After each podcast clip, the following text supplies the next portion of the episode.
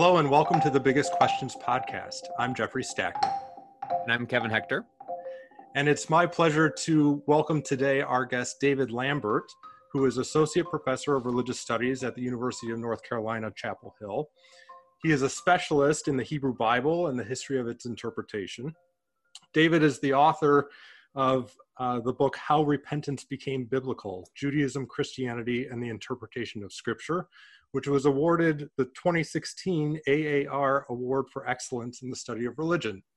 He's now moved on to another project, a related project that we want to talk to him about today, uh, and that's a project about Scripture and its conceptualization.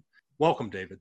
Thank you, Jeff and, and Kevin. I'm so glad to be here and, and honored to be invited to, to speak with the two of you. Oh, well, thank you so much for being with us. Uh, let's jump right in by just starting with the basic question. Tell us a little bit about this project on scripture that you're working on. Yeah, sure. Well, uh, this this project really um, was something um, quite quite new for me that that came off of a tangent that I followed up in my first project. It started off with an observation uh, about this ancient Jewish text, not so well known outside of academia, known as the Book of Jubilees from the second century BCE. And while I was reading it um, for my um, first book project, I, I, I realized that uh, it, it doesn't, it really doesn't seem to be operating with the same kind of relationship to the Bible that many of us imagine to have started at that time and continued on to this day. That is to say, it didn't really seem to be thinking about the Bible in the same way as Scripture. And what do you do with Scripture? Well, you, you know, you have a reader, and the, the Scripture is kind of an authoritative text out of which you try to draw some meaning, some message, and you relate to the text as an authority. And it seemed to me that even though he was deeply familiar with the text of the Bible, used the text extensively, that he wasn't putting himself in that, what you might call scriptural relationship to the text. And so that got me to start thinking about whether or not uh, this uh, scriptural relationship was a single thing, was an absolute kind of way of relating to the Bible, which is implied by such ideas when we talk about how at some point in ancient Judaism the Bible became scripture. It assumes that it uh, assumed a certain kind of fixed status in, in relationship to uh, Jews, and then, of course, later on, uh, Christians as well. So I began to really call into question whether there was anything that we could call a sort of fixed relationship uh, to the Bible, or whether it really wouldn't be more productive uh, to think about a series of different ways of assembling ultimately what the Bible was that changed through time, whether it was ancient Judaism moving into early Christianity, uh, rabbinic Judaism, all the way to the medieval period and ultimately up to the modern period, whether they're really, is it really helpful to talk about the Bible as being scripture in all those periods? Or would it be better to imagine a series of ongoing and changing uh, assemblages uh, through time?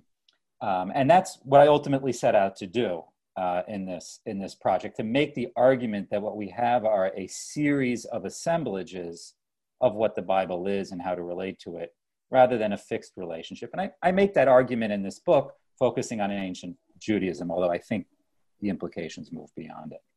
So then I think uh, I have a couple of questions that I think um, are related to each other and that I think follow up, hopefully, on what you're saying. One is that I, I would be interested to hear more about how you then do conceptualize scripture, right? There are lots of assemblages. Not all of the, these assemblages would count as scripture, obviously. So, what counts as a scriptural assemblage? And the second question I think is related to this, and it's we can think of it as the Pluto problem, right? So, you could think, well, Pluto is one of the planets, and if that doesn't fit with our conception of planets, then we need to change our conception of planets or you could think this is what planets are, therefore Pluto's not one of them, and it gets kicked out of you know planetary membership. Um, so are you thinking of like dwarf scripture?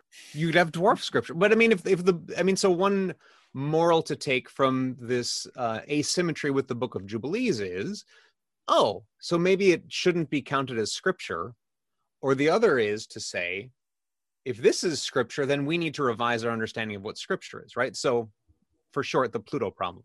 Uh, yeah. I think these might be related, but I either way, I'd love to hear you talk about both of those. Yeah, sure. Well, there's a there's a lot there, and and let me see if I can. Uh, I think first try to speak to the to to the to the first question, and so to give an example, which is really uh, corresponds to the the structure of the book project as I see it.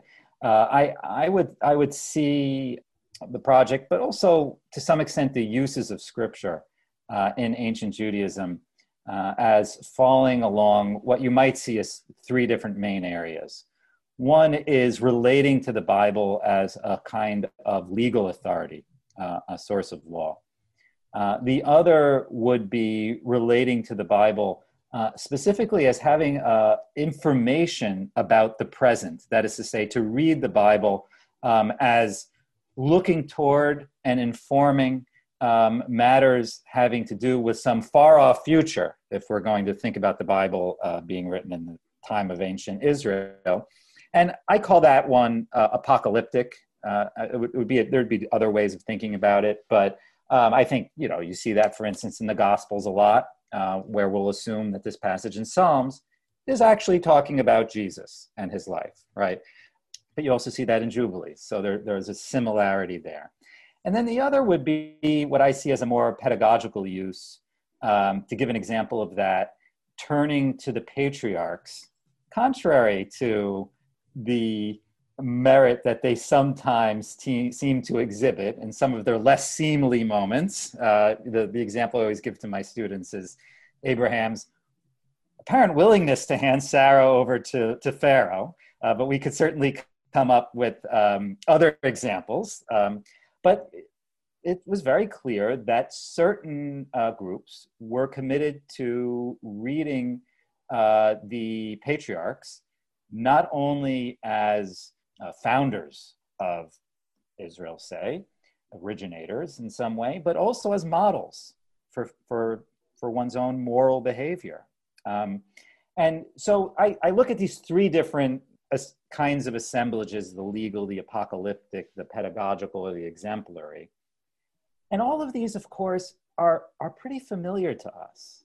Um, these do not surprise uh, modern readers of the Bible because they've also, these assemblages have carried through to uh, how Jews and Christians have read the Bible and even people who are secular who read the Bible also often kind of come with that series of expectations as to what the Bible is as a book. Some of these have traveled forward as well into what our expectation of what literature is as well, uh, and what literature should do. What's interesting, though, when you look at it in the context of ancient Judaism, is that none of these expectations or assemblages are shared among the different people producing them. Um, they're very specific to the contexts in which they arise. And so Jubilees, who's quite inter- interested in, in apocalypses, it's not surprising that he essentially turns the Pentateuch in a certain way into an apocalypse. Philo is very concerned with moral pedagogy, and so in Philo's eyes, the patriarchs become moral exemplars. But they don't share common assumptions between, between them. So, what that suggests to me is that there was no one thing that we could call scripture that had certain fixed properties but rather that they were all doing different kinds of things with the Bible. To put it differently, and I, and I think this perhaps now gets more specifically to your question of, you know, what's the commonality here? What do we see? They're all doing stuff with the Bible, but ultimately what they end up doing with it is, is, is quite different. Uh, the one analogy that I like to use is the idea of uh, globalization, or sometimes what we think of as uh, neoliberalism, that there are certain forces in the world toward globalization, and we can identify these in the United States, and we can identify these in China, um, and, and we can identify these in Europe and Africa and so on and so forth. But uh, as some anthropologists in particular, uh, uh, Aihwa Ong, has, has, has focused on, and, and, and I, I appreciated her work on this, is how you really still can't talk about neoliberalism as a single identity. Because ultimately, what it is, is how it combines to the local use and to local, localized governments, populations, and so on and so forth. So there is, while, while on the one hand there's a global form, the Bible, the Bible never ultimately receives any sort of reality or never achieves any kind of existence without joining with local forces that are ultimately using it. And so that's how I think we can have a, and should have, a conversation, a shared conversation around the Bible on the one hand. And on the other hand, what the Bible is in Alexandria in Egypt, where Philo is, is working, or back in the land of Israel itself under Roman rule, or in Babylon for the rabbis later on, cannot be seen as the same thing. Same words to the most for the most part, to be sure. Sometimes it's in translation, sometimes it's it's not. But ultimately, how it combines with local uses is uh, very different. Now that that doesn't quite get to the Pluto question, but um, I think maybe it maybe it does in a way because I think what it shows is that um, I'm less interested here in trying to arrive at a definitive definition of what scripture is and to determine whether this constitutes scripture or not. And more concerned about the problems that having a single term like scripture causes for our ability to describe the variety of uses that the Bible ultimately gets put to. So, David, can I follow up on that? Because, you know, even getting to the Pluto question a little bit more, what I hear you saying is that you're arguing in some sense for uh, scripture as a weak category rather than a strong one. That if in the history of biblical reception, scripture has been understood as uh, a primary category, uh, a particularly strong category, that you know you're pointing to something that is common, but what I hear you saying is that what's common is not all that important. Is that a fair characterization? I think it, yes, I think it can be terribly important uh, in the sense that certain common, certain commonalities transfer through time and, and, and become really quite um, significant socially, significant in different religious communities. But, but there is no essence of commonality there. There is no essential relationship that is ultimately described. And so, you know, I think it's fine to talk about scripture as a way of, as, a, as you say, a weak category, um, as a way of formulating a certain kind of topic for study. As long as we realize that scripture isn't structure, that there isn't a single structural relationship. And I, uh, will often say things like we shouldn't talk about scripture, um, not because I don't think it couldn't have a role as a weak category, as you say, but simply because I think so often when we do, it bears with it much more of the implications of a strong category uh, that mm-hmm. implies uh, certain kinds of attributes um, that simply might not be be present for different interpreters, different readers. So I have a, a, a question to follow up on some of the things that you've been saying, if I hear you correctly, what you're saying is we now have this picture, uh, this conceptualization of scripture, according to which it's more or less this sort of one fixed thing, but doing some historical work would, uh, at the very least, upset the easiness of assuming that it's just this one fixed thing. So I take it that somewhere in the interim, as a matter of historical fact, there were some shifts that led us to have this changed perspective on what scripture is. On the one hand, I'm wondering if you have ideas about how to account for that historical shift, partly because it would be interesting for me to think further about how we got to the place where we are now, as opposed to the place where, if you're right, we were then. Mm-hmm but also because I'm I'm interested to know how you would say on the basis of the story you're telling that those moves, those historical developments are wrong, right? Because by your own lights, if this is just right. if this is a thinner kind of conception, then it can't really do normative work in, in, its own right to say that this kind of way of assembling things is the wrong way of doing so. Thank you. Uh, great question so the first thing that I, I think you I think you you you said it and it and it bears repeating though um, that according to this to, to, this way of looking at, at uh, the history of the Bible, the way we talk about the Bible, even to this day, is actively engaged in the process of forming what the Bible is, or if you want to use the scripture word, what scripture is. So there is no one moment in which that formation is complete. What uh, you know Jeff chooses to teach in his introduction to Hebrew Bible is a choice that actually is not just an interpretive choice, um, but actually has to be seen as having a certain kind of responsibility for formulating what the Bible even is, and therefore what we can even do with it. So it's not just a matter of, you know, Jeff or I, as biblical scholars, might interpret a passage differently. It's much more profound than that. We're actually engaged in the work uh, of trying to think about how it's even appropriate to relate to this text, how we even ought to relate. So it's not just what to how to read it, but how to even relate to it. So what do we do then with authors, historical figures who clearly do not see that kind of ongoing quality to um, this, and and how do we account for them? And I, I think it's a it, it, it's a you know as I said an important question uh, I, and I and I only I think I can make only a kind of a beginning answer to that. Um, but one of the interesting points that I've come across is that when we do speak of Scripture, we are almost invariably trying to stake out a certain kind of structure that also includes with it a set boundary for the community in which we are operating.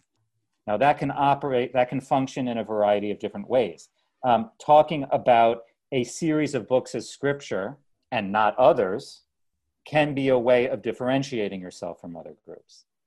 Interestingly enough, one of the uses of scripture that I have found to be so most adamant uh, and most pertinent to modern scholars is that biblical scholars today are very adamant about this idea that the Bible did at some point in time become scripture. And I think the reason for it is this in many ways, the idea that this collection of ancient Israelite texts at some point assumed this scriptural status is a way of ultimately constituting the field of biblical studies itself. And it does so in at least two ways. One is it gives, it, it, it clarifies why is it that the Bible is ultimately an object of study. Now, many of us, don't just study the Bible. We also study the ancient Near East. We also study the history of interpretation. But nevertheless, when we teach those introductions, the way we conceptualize the field, it is invariably built around the Bible, which is a theological category. So, how do we justify that? Well, one way of justifying is that is saying it's not just a theological category, but that in fact, at some point in time, people historically chose this book to be their scripture. Well, if that's the case, then we have a kind of historical justification for the field. It also does something else very important for the field, which is that it brings Jews and Christians together around a common study. Rather than saying Christians have their Bible, Jews have their Bible, these are completely different things for each group, it posits a moment before Christianity, before Rabbinic Judaism, in which the Bible came to have this authoritative status which was then inherited by the early Christians, by rabbinic Jews. And, and so there's a way in which it um, creates a common object that defines the field, defines the group that we're operating, in this case, in a very open way. So, what I would suggest when we find a discourse, when we find a kind of conversation that's committed to scripture as an identity, I think we need to then look behind what that's trying to do with that at, how it's trying to stake out a certain kind of group how it what sort of relationship among the members in that group is it trying to uh, stake out now of course a very famous example would be the work of, of would be martin luther um, who in his cry scripture alone right let's sola scriptura let's cut off scripture from any other sort of tradition which has become assembled and attached to it because now i hasten to add in the Middle Ages and in the church, it was never just the Bible. This idea of scripture alone didn't exist. The scripture was always assembled with other traditions and authority, priestly authority, and so on and so forth, as to how to read it. The Bible wasn't even necessarily authoritative in translation at that point, right? It was used, well, outside of the Vulgate, right?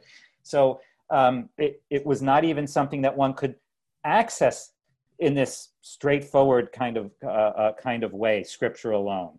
Uh, so the very idea of creating a category of scripture alone is already a way of demarcating a certain relationship to other religious groups, other historical practices. And I, and I do think that a, a lot of the origin of that kind of very strong, scripture is a strong category, uh, we'd have to see as, as dating to that time period.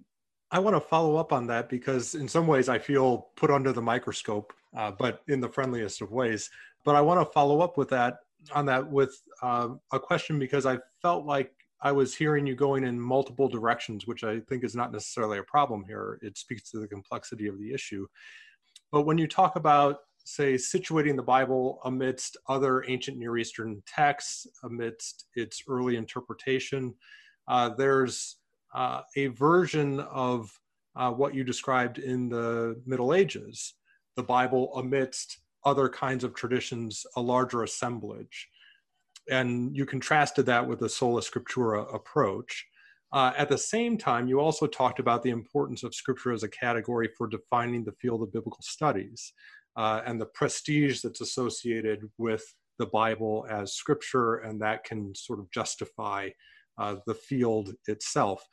Do you see those two observations as going in different directions? Uh, do you see complexity in in those characterizations?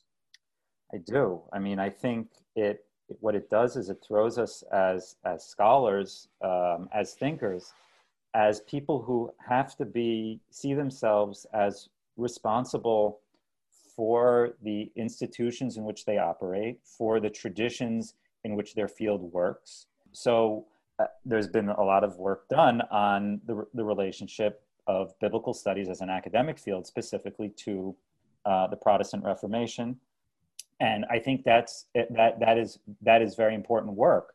So what I see us having to do as scholars is to be upfront, honest, and able to map out the various connections that our scholarship, what we do, ultimately has to various the different historical movements.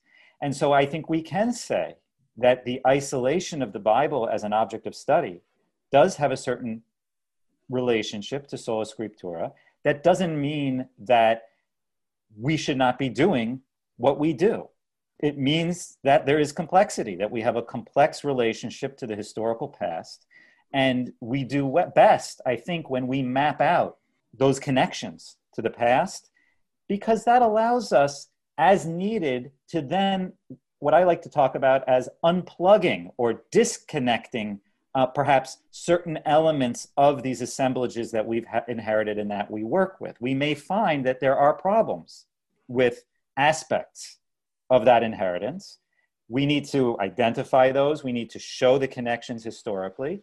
Uh, and then we can also move beyond. And I think there's been a major move, for instance, within biblical studies, what I see as one of the most important moves within biblical studies in the past, you know, really, uh, I guess it's almost a half century now or so, but the move toward focusing on what gets called interbiblical interpretation or the history of interpretation, a move toward uh, looking not just for original meaning in the biblical text, but for seeing how already within the Bible itself, there are moments in which earlier biblical texts are getting read and reread. And then, certainly beyond the Bible, uh, this process continues. That move is a move toward making new connections. It's a move toward trying to end this isolation of the Bible, sola scriptura, but it's done in a way that doesn't necessarily disrupt or disregard uh, the very substantial uh, insights that have been earned and gained uh, through a approach that was more of a kind of sola scriptura approach. And so I see this as an act of reassembly um, rather than simply uh, a kind of complete cutting off uh, from these from mm-hmm. from the elements of the past that are still very much part of our present.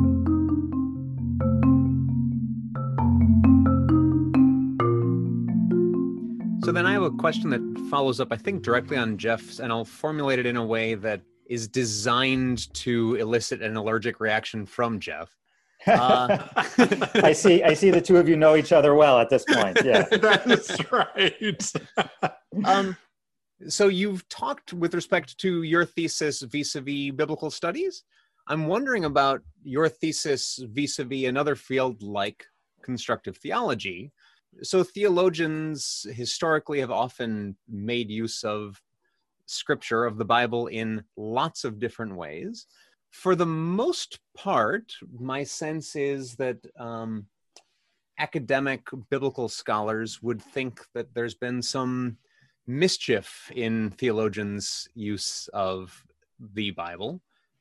But it sounds like, given the way you've talked about um, this series of assemblages and the fact that there is this ongoing constitution of both the Bible and of its uptake, that there's no principled reason why theologians would be answerable to biblical scholars, right? These are just alternative ways of taking up, uh, for instance, the Hebrew Bible. And so um, Jeff could, uh, I, this is a counterfactual example, but if if I said, ah, yes, we see the Trinity in uh, throughout Genesis, and Jeff says, that's uh, right, You've you you're that's so anachronistic. I I almost sprained my eyes reading it. I could I could by rights just respond, well, that's because you're assembling these things differently than I am, and we at best just have to have a sort of non-aggression pact. I'm I'm putting this a bit hyperbolically, but hopefully you get the idea, right? So yeah. how do you have some guardrails on the sort of uptake that your project would warrant? So I, I, I, you know, I, I actually would happen to basically agree with you. I mean, I think that the history of the use of the Bible is a history of mischief.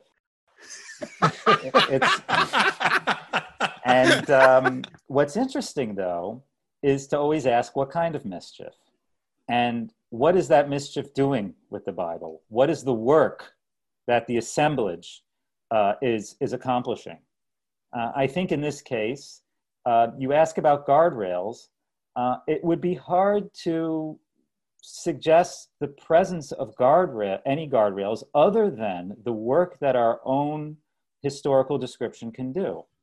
So if you did, for instance, want to um, read the Trinity uh, into Genesis, I could even su- suggest some places to start. Um, uh, which historically, of course, have been used, uh, like the, the three uh, individual beings showing up to visit Abraham uh, after his circumcision in, in Genesis 18. Um, there's also, of course, the let us make humankind, uh, which is famously used. Um, so there's definitely some potential for some good mischief there. Um, and what I would say is, look, I think as, his, as scholars of the Bible, as historians, um, the most we can do is to say, let me show you what else is involved in that assemblage? Let me show you the full implications. Let me show you what else that connects to historically. Well, among other things, um, it removes the Bible potentially, unless this is handled with care, as a Jewish document, right? So, do you want to make that move? Do you want to create that kind of uh, uh, assemblage?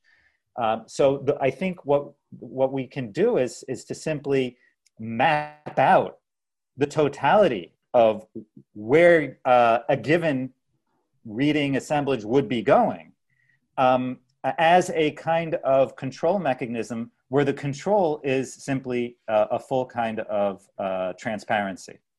So I do think, though, that there, I, I, I think one of the main implications of this work, one of the major implications, um, is that our work as biblical scholars does not end with the moment in which the Bible becomes scripture, which is in fact, where many of our competencies go up to. You know, go up to some place in, in, in ancient Judaism where we imagine the text now has been mostly fixed and it's been accepted as scripture. And, and you know, so maybe we'll study the Dead Sea Scrolls, uh, but we'll pretty much end around 70 CE with the destruction of the Second Temple, which is when many scholars would date this moment that the Bible takes on this kind of status, replacing the temple. But uh, I would say, uh, it, while of course uh, we can only have the competencies that we have, and we all can choose to work in certain time periods. That, that, that yes, ultimately the work of constructive theology that is done with the Bible. And, you know, I also want to add um, to move away from the erudite and the, the theological, I would also add um, in other media as well. Um, so, what the Bible becomes in popular culture, what the Bible becomes in cinema, going back to the medieval period, what the Bible becomes in stained glass, um, which is a kind of uh, very important uh, in the context in which people are not necessarily able to read the Bible in any language, um, not necessarily knowing Latin, uh, but they're encountering biblical stories through these public uh, edifices. And that, in a sense, is what the Bible is for them. Um, it's these these stories, these images, these, and you'll also note that, uh, of course, the many of the scenes are very focused on individual people. So it's the personages of the biblical figures. Um, that become prominent. And, and so I would see that as a kind of an assemb- a biblical assemblage of, of sorts. So yes, I, I think we do need to see everything from the theological.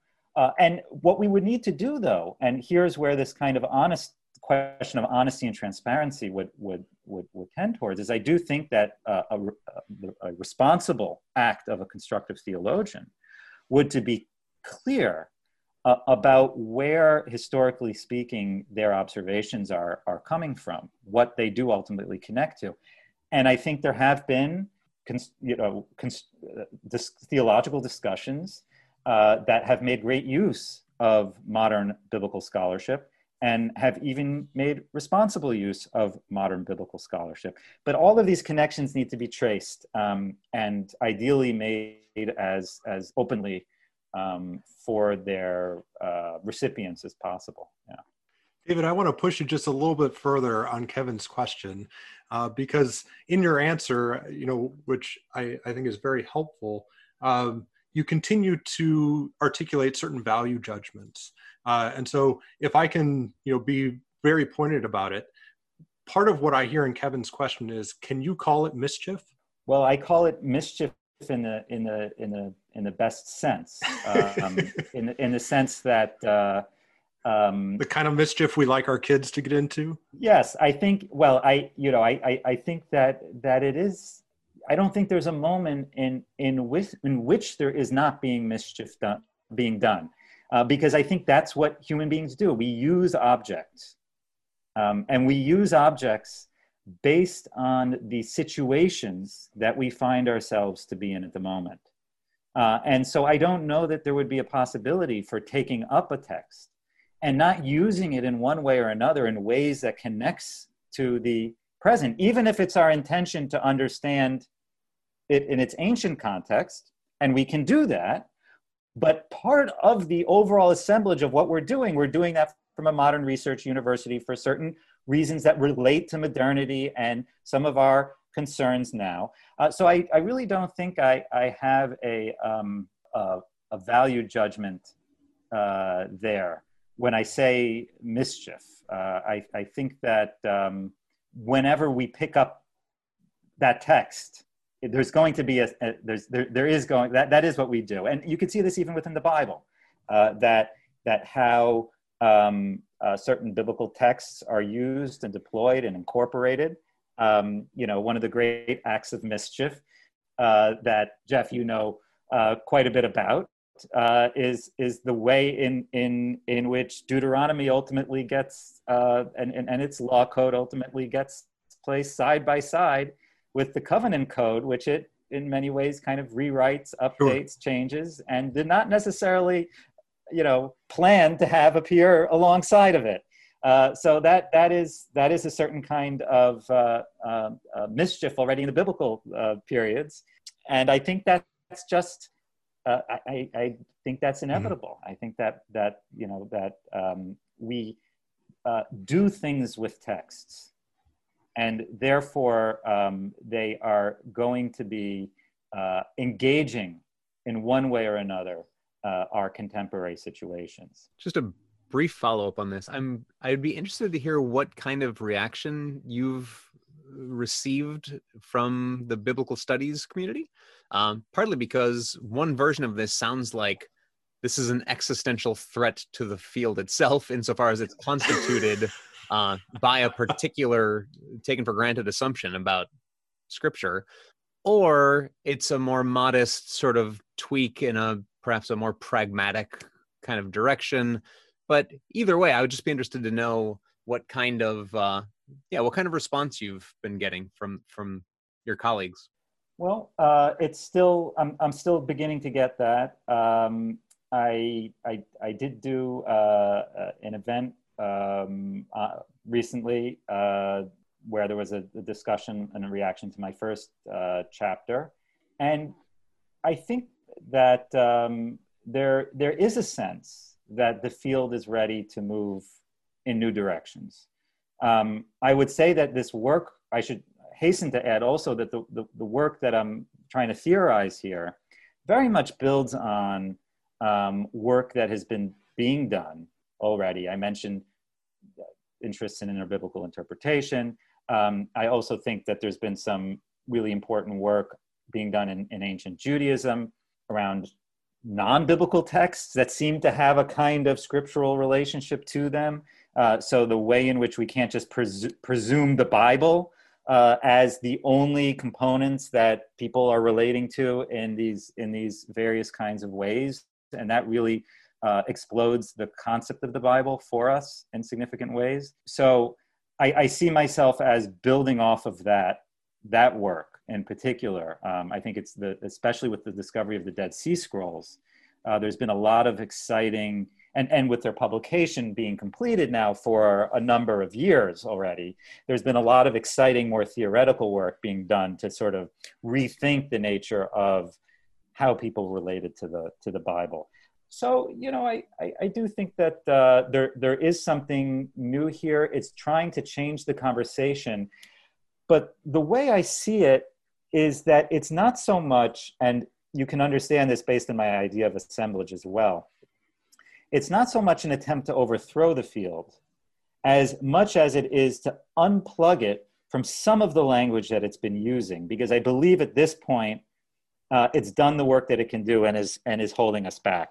So I, I'm I'm kind of in between those two possibilities that you suggested. I don't think this is just a tweak. I do think that this is a pretty thorough overhaul of the language that we've been using for the field, but I would say there have already been people trying to push in that direction.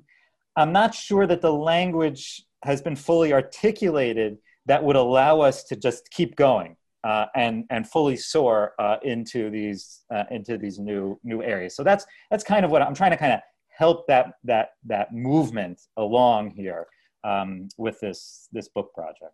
So, David, this leads right to the question that we like to ask all of our guests, uh, and that is in this project, what is the biggest question driving you?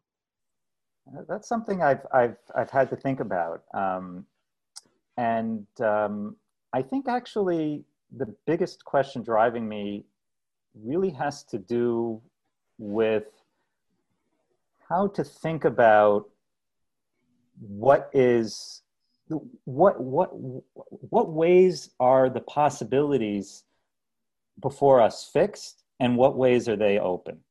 Um, so i think one of the difficult things uh, in terms of thinking about the history of judaism and christianity is that it is often told in a way and and here i would say especially the history of judaism um, it's often told in a way uh, that suggests uh, simply a sort of kind of inheritance of a relatively fixed tradition.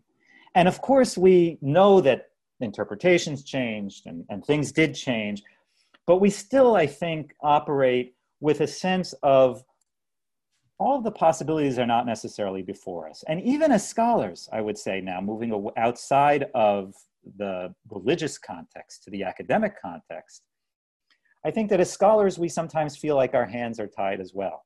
Um, that, you know, we're, we're, we're really focusing on situating the Bible in its historical context in ancient Israel. And, you know, we can't just come along and say what we will. And so, in this, for me at least, this project was really a process of trying to think about how, on the one hand, of course, we find ourselves in fixed situations. We find ourselves in academia, for instance, or in a traditional, uh, in, a, in a maybe a particular Christian denomination or uh, a, a, certain synagogue, where there are only certain only certain possibilities open to you as to how to approach the text. So yes, we are subject to society. We are subject to forms of structure and things that are fixed. And on the other hand, when we look at the broader history of the Bible, it's a history of so much variety, of what have to be seen as completely different Bibles for all intents and purposes between one historical period and another, between one community and another.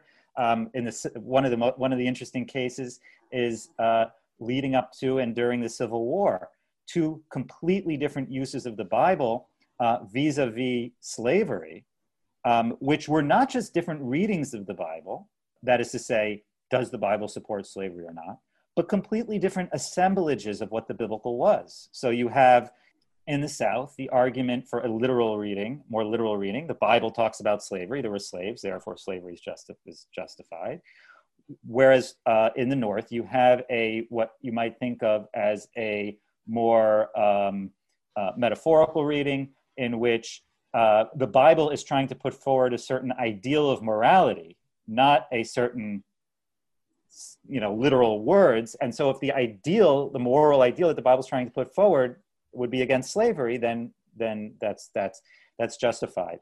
So uh, you know i think um, uh, it's important for me what was what's so exciting about it in the in the end what matters is on the one hand to be realistic yeah about existing in relationship to certain kinds of disciplines that we're expected to follow, a certain kind of disciplinarity that we're expected to follow in the field. But on the other hand, also recognize how we are actually doing things with this text. We are not just trying to read it, we are constructing things. Um, to go back a little bit to the constructive theology question and theme, mm-hmm. um, we are ultimately constructing things as scholars. And that also means uh, that we need to take a bit more responsibility, I think, um, for how we stake out the contours of what we ultimately choose to do with the Bible. In other words, simply saying, we are going to present you the, with the Bible in its ancient Israelite context because that's what it originally meant is not really enough. We need to explain to our students why asking them to connect to the Bible in its ancient Israelite context would be significant for them potentially, what it does when we make that connection, why we ultimately try to go back there. This is so interesting that I'm I'm finding that I have to force myself not to ask further questions. but we we promised you that we would only have you take up so much of your time. So I don't want to take up more of your time. But before we let you go, we try to give every every one of our guests a chance to make a public service announcement. So we often find that scholars uh, uh, they're often just misunderstood by people outside of their field, and so we give you a chance, if you'd like, to tell us what are some things that people outside of your field don't get about your work that you wish they did. I think the hardest thing, um, and I think this is something we struggle with in terms of how we write our work, how we formulate it, um, is that, uh, of course, we are being critical. We are challenging certain categories. And when we challenge those categories, we run, we run the risk of sounding like we're just negating them. Um, so, you know, Lambert says there's no scripture, you know, or um, uh, other things, things of that, of that kind of variety. And I do think that it's important um, to push back against the phrase scripture to challenge what I think that phrase does. But I ask, I, I would ask for of, of people in general, um, that when they encounter our work and this kind of work, that it, it, it does have to be read, read patiently and slowly and deeply.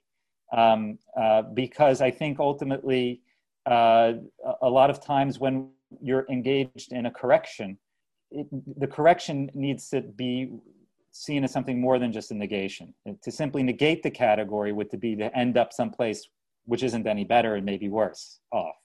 Um, so it's not the case that there is not scripture. Uh, it is there are wonderful and important and impactful and also sometimes some dreadful uses um, to which the Bible have been put. These things have real power for people. They have a real life uh, of their of their own. They have a real existence in people's lives. But the nature of that existence does shift from time period to time period and from community to community. And so that's you know that's what I'm really trying to um, uh, uh, trace here. It's not a denial. It's not a negation, um, but it's a sort of uh, redirection, a reassembly, if you will, of ultimately what the, the Bible is and can do. David, thank you so much. Uh, this has been the Biggest Questions podcast. Our guest has been David Lambert from the University of North Carolina, Chapel Hill. Uh, David, we hope you'll come back and talk to us again. Absolutely. Thank you so much. I really enjoyed this conversation.